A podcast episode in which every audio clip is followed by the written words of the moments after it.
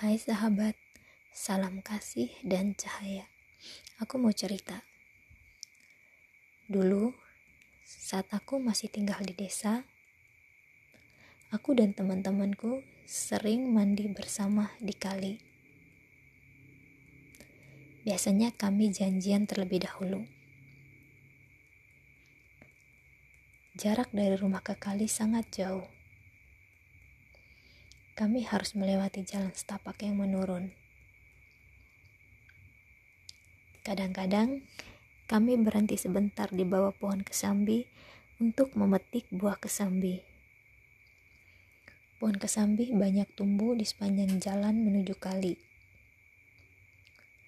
Rasa buah kesambi dari asam sampai manis. Oh ya, Daun kesambi pun bisa diolah menjadi sayur. Kami sering memetiknya untuk dijadikan sayur. Setibanya di kali, kami beramai-ramai menceburkan diri.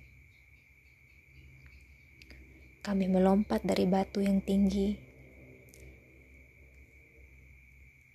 Kami terlihat seperti atlet loncat indah tetapi dengan gaya kami yang primitif.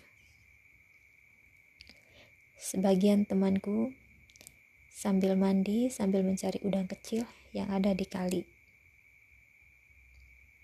Di musim-musim tertentu memang ada udang di kali. Kami sangat bahagia ketika mandi bersama. Menyenangkan sekali menjadi anak desa yang hidupnya tidak bisa dijauhkan dari alam. Sungai, hutan adalah bagian dari kami.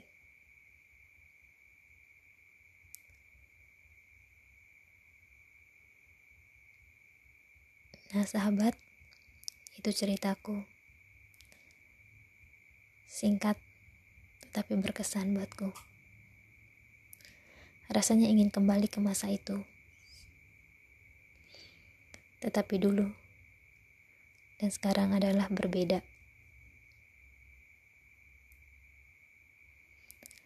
Thank you, namaste.